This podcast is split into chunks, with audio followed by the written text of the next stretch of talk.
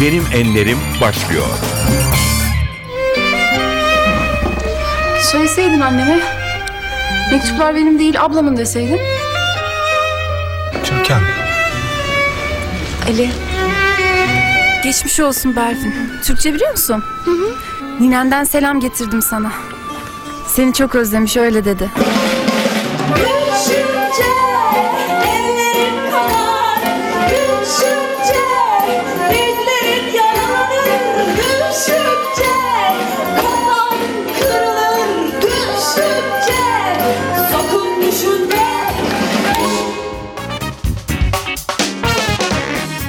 NTV Radyo'nun Benim N'Lerim programına hoş geldiniz. Ben Aynur Atunkaş. Bugün stüdyomuzda sinema ve tiyatro oyuncusu Pınar Öğün'ü ağırlıyoruz. Hoş geldiniz Pınar Hanım. Hoş bulduk. Türkiye sizi Türkan dizisiyle tanıdı. Daha önce Eğreti Gelin'de oynamıştınız. Şu anda da müzikli iktidar oyunu Mi Minör'de oynuyorsunuz. Evet. Bugün biz sizi dinleyenlerimize daha yakından tanıtmak istiyoruz. İsterseniz sırayla gidelim. Tamam.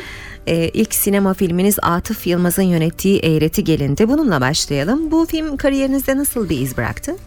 Ben o zamanlar öğrenciydim Bilkent Üniversitesi'nde. Galiba 2. sınıftaydım. İnanılmaz bir şeydi yani. Sete gittiğim zaman işte Müjde olsun, Fikret Bey olsun. Çok heyecanlanmıştım yani. Böyle inanamamıştım yani televizyonda, daha doğrusu sinemada eski filmlerde izlediğim ki şimdi kızacaklar bana böyle dediğim için ama izlediğim ve hani insanlarla aynı işin içerisinde olmak benim için olağanüstü bir heyecandı. Şevket Çoruh'la sahnelerimiz vardı işte Nurgül Yeşilçay'la filan. Müthişti yani ama oyunculuk olarak konsantre olduğum şey çok daha henüz bilmiyordum yani nasıl davranacağımı, karakteri nasıl oluşturacağımı. O yüzden hep Atıf Hoca'ya soruyordum filan. Büyük bir şans olmuş aslında, çok büyük değil bir mi? Şanstı. Çok gençken böyle bir yapımda rol almak. Yani kameraya olan oyunculuk başka bir şey sahnede olandan. Yani çok farklı bir konsantrasyon. Çok meraklı olduğum için de Atıf Hoca bana çok detaylı anlatmıştı yani kamera ölçülerini nasıl oynanması gerektiğini filan, işte tiyatrodan farklı olduğunu filan. O anlamda çok şanslıydım gerçekten. Eğreti Gelin'den sonra Londra deneyiminiz var. Neden gitmiştiniz? Nasıl geçti o yıllar? Gittiğinize değdi mi? Ya ben Bilkent'te Stanislavski eğitimi aldım ve bu eğitim zor bir eğitim yani ve bazen sorduğunuz sorulara cevap alamıyorsunuz. Çok fazla duygulara yönelik ve kendini ajite etmeye yönelik bir yöntem. Ve bir şekilde kayboldum yani hani bulamadım sorularımın cevaplarını. Daha bir disiplin, başka bir disiplin olmalıydı. Beni tatmin edecek bir disiplin olmalıydı. Bu anlamda Londra'daki geleneksel İngiliz eğitimini çok değerli buluyorum ve o oyunculukları da çok beğeniyorum. İngiliz oyuncularını çok severek ve beğenerek takip ediyorum ve izliyorum. Bu metod oyunculuğunun dışında başka bir oyunculuk daha olabileceğini düşündüm. Ve doğru düşünmüşüm. Bilkent'ten çıkıp Lambda'ya gittiğim zaman gerçekten de sorduğum soruların cevabını alabildim. Gittiğinize değdi yani. Çok değdi yani 2 farklı disiplin öğrenmiş oldum. O da benim için çok besleyici bir süreç oldu. Kendi disiplinimi yaratmak anlamında. Kaç yıl geçti Londra'da? 3,5 sene geçti. 2 sene okulda, 1,5 sene çalışarak orada. Sonra döndünüz ve sizi biz Türkan dizisinde gördük. Evet. Bu arada geçiş nasıl oldu? Hemen döner dönmez böyle bir projede mi buldunuz kendinizi? Ben asla dizi istemiyordum.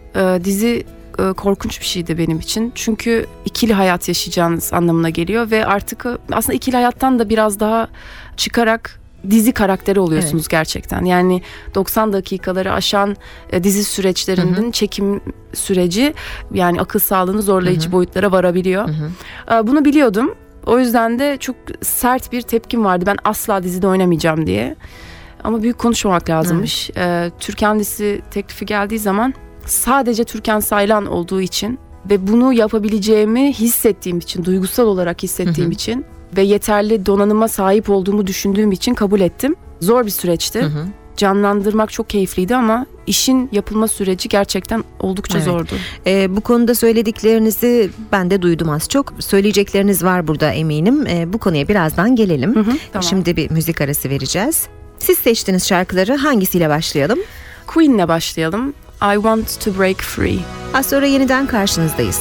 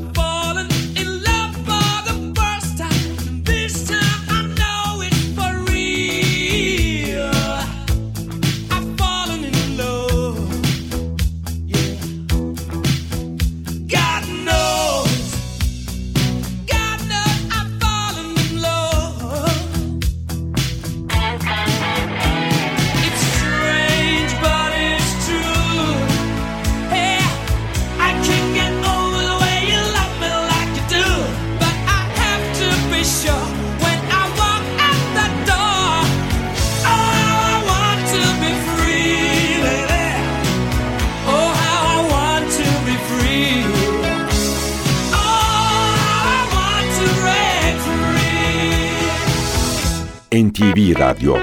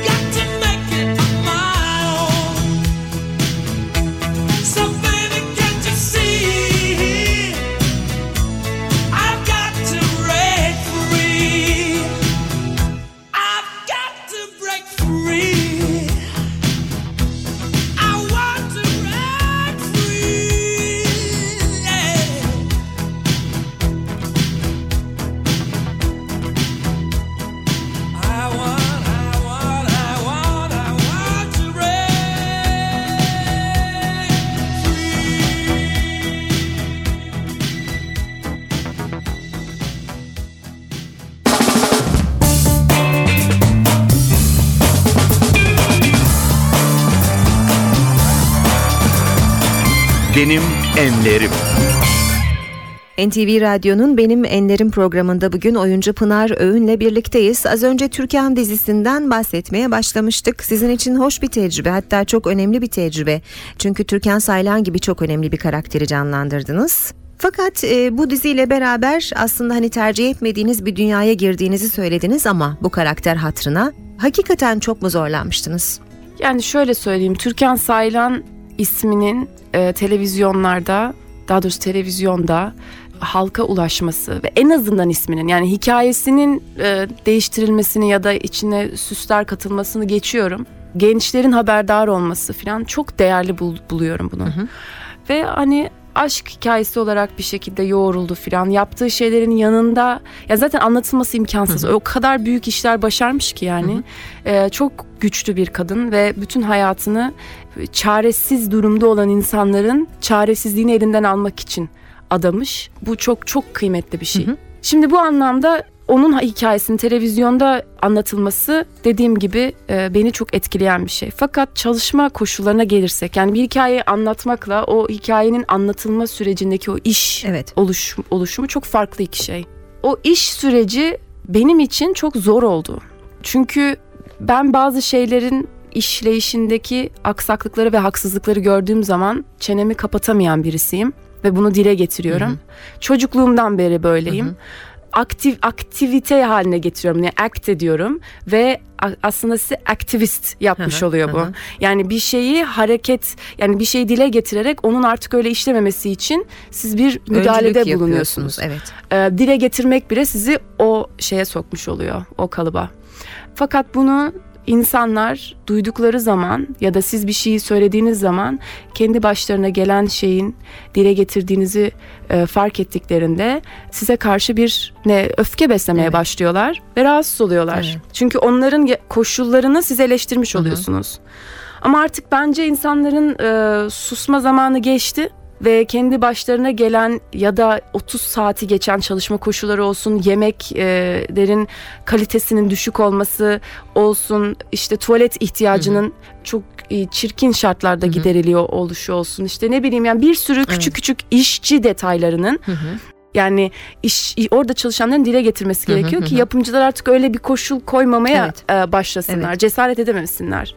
Ve ifade özgürlüğü eğer elinizden alınıyorsa siz korkutularak işini kaybedersin, bak ailenin itibarını bozar. Bunların ikisi de aynı şey. Evet. Öyle bir şey oluyorsa eğer bu korkuya teslim oluyorsunuz anlamına geliyor. Ben de özellikle gençlerin korkuya teslim olmaması gerektiğine inanıyorum. Ve özgür ifadeye inanıyorum sonuna kadar. Evet. Bir şeyler dile geldiği zaman üstü kapatılmıyor ve zinciri kırmış oluyorsunuz. Biz bu anlamda Mi Minör'de... Ben hemen buradan Mi Minör'e geçmek istiyorum. Çünkü bu konuşmalar bana ister istemez bu oyunu hatırlattı. Şimdi orada da PINIMA adında bir ülke var ve siz de bir piyanisti canlandırıyorsunuz. Biraz bahsedelim Mi Minör'den. Tabii ki. Şimdi zaten ben ufak bir giriş yaptım. Yani özgür ifade, kendini özgürce ifade etmek. Bunlar maalesef dünyanın şu anda vardığı noktada çok büyük risk altında. Çünkü elinizden siz olma özgürlüğünüz yavaş yavaş alınıyor ve her şey devlete ait olmuş oluyor. Şimdi dijital bir dünyaya doğru gidiyoruz. Çünkü artık hayatımızda sosyal mecralar, yani dijital mecralar arttı. Evet. Bu teknolojik anlamda dijital oluyoruz anlamına gelmiyor. İletişim olarak bizim artık öyle olanaklarımız var ki hem kendimizi çok hızlı, çok çabuk ifade edebiliyoruz. 140 karakterle mesela Twitter ortamında. Facebook'ta hoşumuza giden her şeyi paylaşabiliyoruz ve bir ağ yaratıyoruz ve kendimizi bir şekilde hobilerimizde ya da dünya görüşümüzde ifade ediyoruz. Twitter'da da aynı şekilde bir şeyler olduğu zaman medyada ya da devlette ya da ailede ya da bir sanat eserinde orada ifade ediyoruz ve bu benim düşüncem diye bir 140 karakterlik bir paylaşımda bulunuyoruz ve dünyaya atıyoruz bunu. Şimdi bu anlamda bazıları çok rahatsız oluyorlar. Ne demek bu yani? Bizim hayatımız artık çocuklar cep telefonları, ellerinde tabletler falan. Artık kabul etmemiz gereken bir şey var. Bir başka iletişim biçimi başladı. Başka türlü bir algıya geçiliyor. Analog olarak kabul edilen bir algıdan dijital bir algıya geçiyoruz. Bu geçiş sürecinde de bir kaos var tabii ki. Kontrol mekanizmaları artıyor. Otosansür artıyor. İnsanlar otosansür yapmaları için bir baskı oluşuyor. Veya sizi bir kalıba sokmaya çalışıyorlar. Biz bu anlamda bu kodlanmalarla oynuyoruz Mi Minör'de. Ve algı olarak da seçtiğimiz o dijital algı dediğim. Karakterlerimiz 140 karakter konuşuyorlar. Bir başkan var ve polisler var ve seyirciler geldiği zaman PINIMA ülkesinin içine giriyorlar. Yani boş bir alanda aslında kostümlerin olduğu, platformların olduğu yerde gezinmeye başlıyorlar. Ve biz onları oyun süresi boyunca baskıyla, distopik bir anlatımla ajite ediyoruz. Ve o ajite olma halinden sonra bir eylem gerçekleşiyor. Ve hemen alıyor musunuz o karşılığı hemen gelenlerden? Alıyoruz. Hemen, yani çok net. Çünkü tekstimiz çok yalın. Yani öyle... Oturup da sonradan düşüneceğiniz burada şunu demişler diye bir şey yok. Anında düşünüyorsunuz, anında size temas ediyor. Çünkü çok yalın yazıldı. Meltem Arıkan yazdı metni. Evet. Çok büyük bir başarı gerçekleştirdi. Bu dünyada denenmemiş bir tür müydü tiyatro açısından? Şimdi interaktif oyunlar var. Sosyal medyayı kullanan oyunlar da var. Fakat tek farkı dijital mecrada rol yapmayı ve analogda, yani gerçek hayatta rol yapmayı tiyatrocular gibi birleştirip bunun ikisini bir oyunun içerisinde meydana getiren ve bir oyun kuran başka bir oyun yok. Dünyada. Ve biz iktidarın müzikalini yapıyoruz. Korku sınırlarında dans ediyoruz. Ve insanların korktukları şeyleri aslında yalın bir ifadeyle ne kadar basit şeylerden korktuklarını gösteriyoruz. Evet. Aslında deneyimletmiş oluyoruz. Yüzleşmeden çok onu gerçekten deneyimlemiş oluyor. Yere oturup eylem yapmaya başlayanlar oluyor mesela. Polislerimiz geliyorlar ve onlara şiddet uyguluyorlar. Uyguladıkları şiddet çok komik. Söylemeyeceğim burada. O komedi karşısında da gülmeye başlıyorlar. Ama kızıyorlar da aynı zamanda o şiddet karşısında. Evet, evet. İşte Mehmet Ali konuşma yaparken başkanı oynuyor. Ona ayakkabısını çıkarıp atan bir kadın oldu mesela. Yani biz her pazar saat 18'de Maslak Otosanay'ın yanında Refresh the Venue diye bir venue var. Orada PINIMA ülkesini kuruyoruz. Mi Minör oyununu oynuyoruz. Herkesi bekliyoruz. Peki yine bir müzik arası vereceğiz şimdi. Hangi şarkı olsun? Şimdi bu kadar konuştuğumuz için Bad Reputation, Jean Jett bence çok uygun olur diye düşünüyorum. Az sonra yeniden karşınızdayız. NTV Radyo.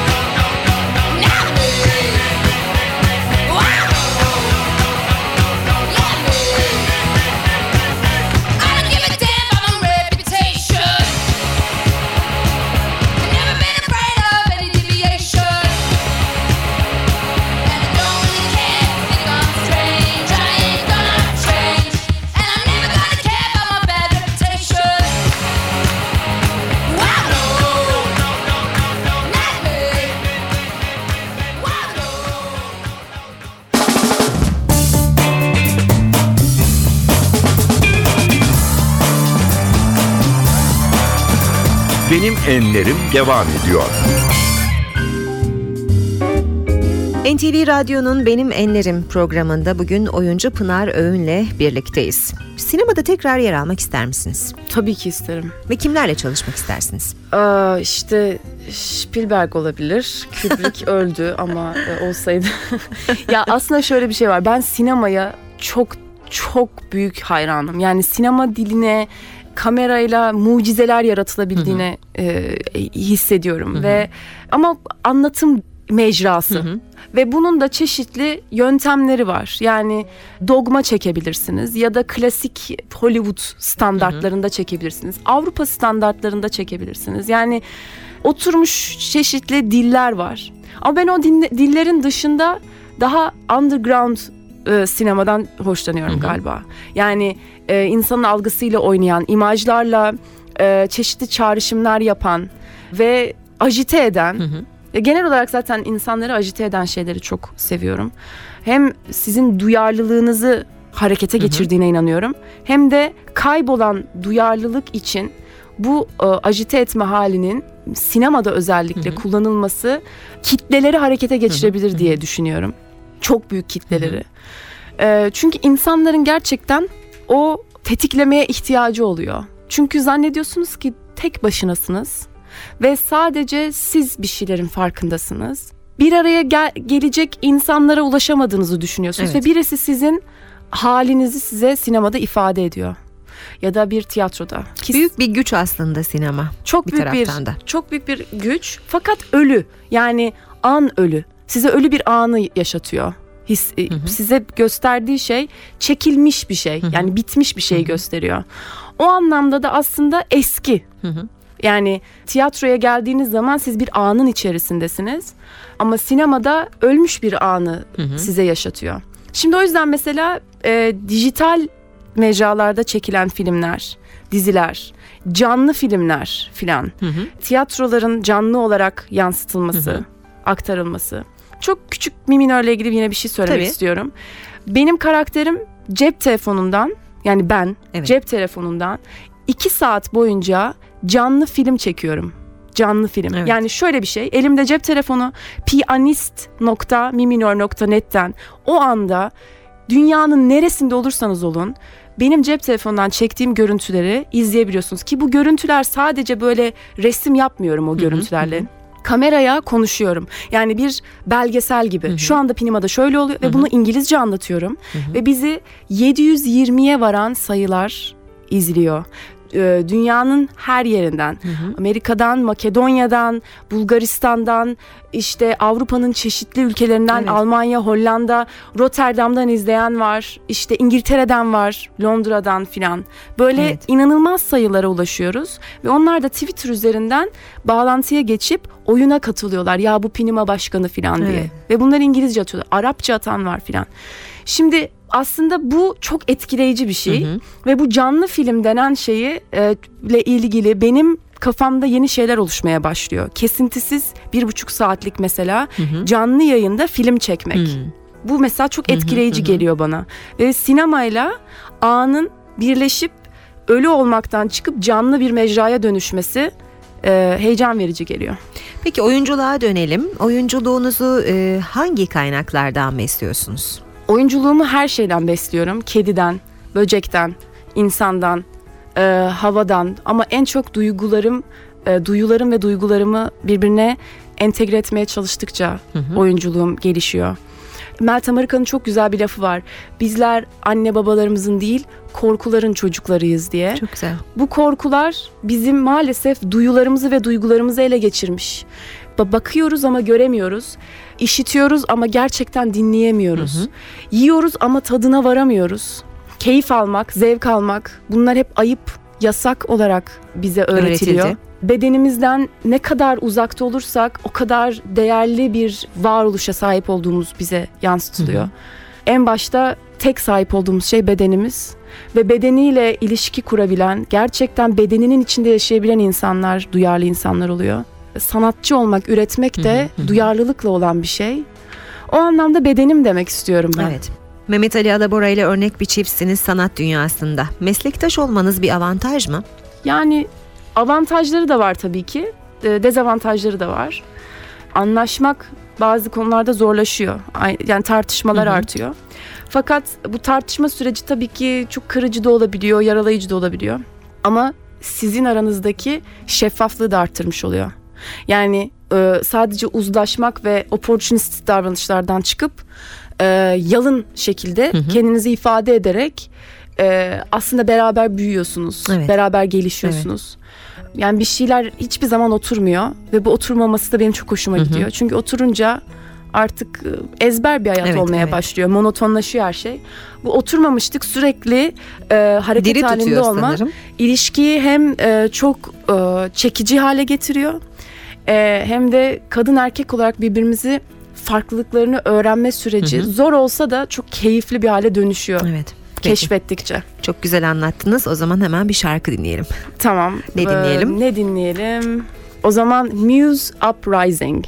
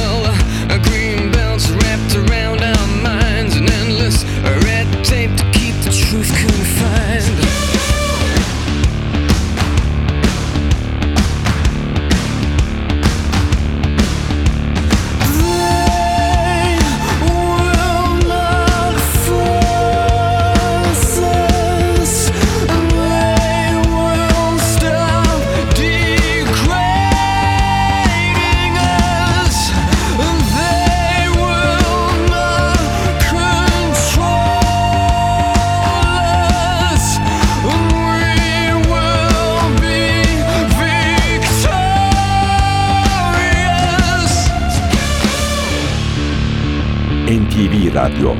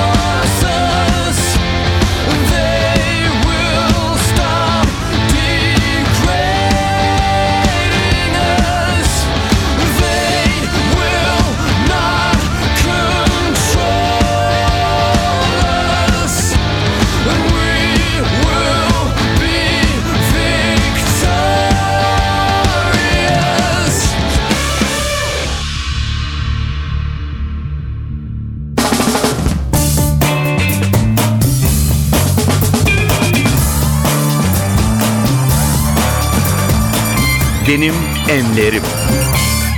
Bugün oyuncu Pınar Öğün'ü ağırlıyoruz programımızda. Biraz da enleri konuşalım. Karakterinizin en baskın özelliği nedir? Alaycı olmamdır biraz. Sever misiniz bu özelliğini peki? Evet, yani sarkastik olan bir yapım var galiba. En güçlü karşı duruşun sarkastik duruşu olduğunu düşünüyorum. Kendinizi bugüne kadar en çok hangi rolde beğendiniz? Hiçbir rolümü beğenmedim. Çünkü izlemedim. Ama hissiyat olarak en çok çalıştığım, aslında en çok kendimi keşfettiğim diyeyim, şu anda oynadığım oyun Mi Minör. Türkan'la başlayan bir güçlü kadın portresini. Şimdi başka bir versiyonunu yapıyorum, evet, aslında. Evet. Biraz daha alaycı, biraz daha böyle neşeli ve muzır diyebiliriz. Hiç oyuncu olmaktan pişman olduğunuz oldu mu? Hayır, olmadı. 6 yaşından beri oyuncu olmak istiyordum, oldum. Bu en büyük hayaliniz miydi? Kesinlikle. Başka bir yeteneğe daha sahip olmak ister miydiniz? Zaten var mı? Yani oyuncu olmak istemek aslında genel olarak kendinizi keşfetmek dediğim ya. Kendinizi keşfettikçe çeşitli yetenekleriniz çıkıyor ortaya.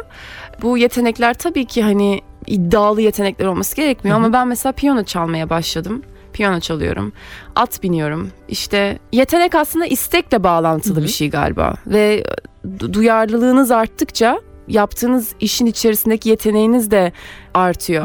Yani keyif olan, zevk olan her şey size özel oluyor ve biricik oluyor. Evet. Yani bunu yemek yapmak da dahil, resim yapmak da dahil, müzik yapmak. Yani içinde sizin bedeninizden haz alarak içinde bulunduğunuz her şey zaten sizi yetenekli yapıyor, evet, anlamda. Evet. En son izlediğiniz film? Sessions filmini izledim. Helen Hunt'ın oynadığı. Peki onu en son okuduğunuz kitabı da soralım madem öyle. Bu ara açıkçası kitap okumuyorum. Fırsat mı bulamıyorsunuz? Evet, yani kitap okumak içimden gelmiyor bu sıralar. En son Kafka okudum, Dönüşüm. Onunla ilgili bir heyecan yaşadım ve okumak istedim. Ama ondan sonra bir şey okumadım. En korktuğunuz şey? Düşmek en korktuğum şey. Yüksek bir yerden aşağı düşmek. Yani mesela kabuslarım olur. Düşerim bazen aşağıya.